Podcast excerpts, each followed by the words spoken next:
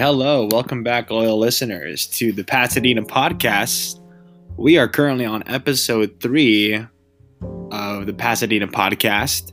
I am your host, Michael Soto, and on this podcast, we'll be discussing um, a creative nonfiction piece that I wrote myself and a business plan to uh, address uh, some key issues that are happening in uh, California. Um, so we'll go ahead and start. Um, well, the beautiful Golden State we call California was built by the many and controlled by the few. The nation definitely relies on California to produce fresh farm vegetables and fruits, import and export goods from the Los Angeles harbor, and welcome tourists from around the world. California is a manifestation of workers who give their soul away to desperately try and make a living. My family and I actually come from an array of occupations that make up hard work in California. In the early days of California in 1849, gritty pioneers and miners migrated out west in search of golden nuggets in the California Sierra Nevadas. Innovators and entrepreneurs emerged when the mass migration in 1849 occurred. Hard workers have been in California since the beginning of it because that really is the only way you can survive in this state. Throughout California's history of hard work and recognition of hard work have been re- reoccurring things. Going back to the gold rush, to the creation of the Los Angeles water supply, to farm worker union movement, and now to fighting for livable wages, everything in California has revolved around the present the premises of hard work. um, so my family and I are actually from California, and uh, I believe we do represent um, the idea of hard work through many variations. My oldest brother, for example, is a member of the Think team from Amazon. Uh, the other brother that I have is a federal planner at uh, AECOM. Uh, my dad is a handyman uh, who actually works on buildings in Pasadena, Los Angeles, and other surrounding cities. And my mom um, actually has her own business um, as a property manager, so she's an entrepreneur and my grandpa is a retired stockbroker at Wells Fargo. Um, and I am actually a shift supervisor at Starbucks. Um, but with that being said, like my family comes from an array of careers, um, yet all find ways to work because California has groomed us to be hardworking. In 1849, people from all over the world headed towards California to make a decent living for themselves you know, whether they quit their daytime job, owned a successful business, uh, or never worked a day in their lives, they all sprinted to California and worked hard to search for gold. Those who did not find gold were inventive. They settled for retail shops and sold gear to gold miners to buy. So, going back to my family tree, my uh, dad, I mean, he's a very hard worker who has a very, very labor intense job that relies on problem solving and labor. While on the other hand, my grandpa is a, well, was a stockbroker who measured risks, uh, managed money, and did a lot of extensive research for his clientele and for himself. You know, both jobs are far fetched from the other, yet both require a lot of grit and determination because we have practiced that as Californians. In my own case, I have always found a job since I started working. I've always had one. There was no point in my life where I was going to be out of a job. Especially living in this expensive state and trying to afford costs like rent, gas, food, clothes. You know, all this can be a big concern. Um, However, you know, being a Californian and, you know, being from California, I, I am a hard worker. Um, I started working right after high school and took on a summer job called Isolated Grounds. And that was very labor intensive and dealt with a lot of uh, carpentry and, you know, putting together movie sets and going to the, the dump and throwing stuff away and it was it was a lot of work. Um, but the next job I had was right after. It was I, I, I still had my job, but moved on to the next one. That was being a fry cook at In and Out Burger, and then I was a host at Wood Ranch Barbecue and Grill, and then I, and then I was a barista at Starbucks, and then later became a shift supervisor at Starbucks. So all these jobs are, you know, completely unrelated to one another, but they represent a greater idea, and that great idea is hard work. Although they are odd jobs and, you know, may not be an ideal pay, I continued to work hard, to increase my wage, to improve myself um, through each job I worked. In some cases, I worked multiple jobs at one point.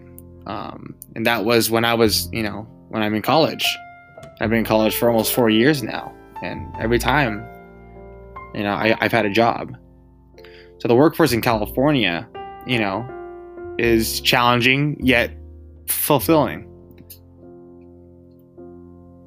because it's so different than any other place. There are jobs for everyone here, whether it be farming fields, being a movie star, or a carpenter for those movie sets like how I was, or serving, you know, delicious double doubles from In and Out. My situation represents the grit it takes to survive in California. It represents the gold miners who took a bet on themselves to make it in California. My never ending pursuit to earn more represents the farm worker labor union led by Cesar Chavez to earn higher wages and benefits for these hard workers. You know, and I can say proudly that now, you know, through all this hard work and through all this grit, I have a job waiting for me at Amazon at the end of my year, and that's gonna that definitely give me the highest wage I'll I'll, I'll ever earn I'll have ever earned. so it does take hard work, grit, uh, to survive uh, in California, and I believe my family and I well represent the state and people who once stood here. All right, now on to part two. Uh, we're going to be talking about the business model that I created myself. Um, so, my business model reflects on the social injustice that occurred in the 1960s and is now finally being addressed. Although there has been lots of changed minds from then till now, people still need to be aware of the hatred that goes on in this country, and in particular in California. You know, my business model is a product. More, more specifically, it's a newspaper that covers any form of social injustice occurring throughout California. This is more of an open forum for people who have fallen victim of hate crimes because of their ethnicity, sexuality, or race or gender.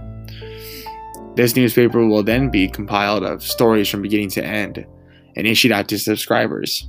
And I think personally that this product fits greatly in with California culture because our state is one of the first to address social injustice in America and to actually make change on it. Um, this newspaper, you know, will finally be a forum for people to, you know, see the experiences that others have dealt with. Um, and it'll be more amazing because it's going to be through the eyes of the storyteller. So, in specifics, um, people from all over the world, uh, from all over California actually, uh, can submit their stories to our company email at California Kindness. That's a California Kindness at gmail.com with their name, phone number, and an article of what they experienced. Um, so after they submit that, um, our company will hand select a total of 10 articles every week and publish them in our newspaper. Um, and this will definitely be delivered to any subscribers. And it can also be easily accessed online through our website. Um, we'll have that link below. Um, but our tar- target demographic here is um, really anybody who has ever experienced discrimination. But it could also include people who have actually done an act that discriminated others, or people who are completely clueless about discrimination and would like to learn more. These stories can, you know, leave a lasting impact on anybody and could hopefully make them aware of these experiences in everyday life. Our budget will heavily rely on advertisements in our newspapers, and it'll also rely on our subscribers. We currently charge an $8 fee a month, and we have, so far, we have 3,000 subscribers. We'd like to have a little bit more, but you know, for right now, that's not too bad a month. So our hope is to reverse that and you know have most of the revenue come from subscribers. Uh, the most we cover, sorry, the costs that we cover are printing, paper, delivery, and the wages of our employees. Uh, but at the end of the day, we are profitable and um, do not have any liabilities on our budget sheet. And um, in essence, uh, this business idea fits in with California culture. As I mentioned before, um, it ties in with the social problems from the 1960s that California addressed. You know, California was one of the very first states um, to address these issues of um, gay rights, of, of hippies and wanting peace, uh, and it and and through that, it created its, its own culture uh, California Kindness, in my opinion, is a perfect fit for the California lifestyle and future problems we have yet to face.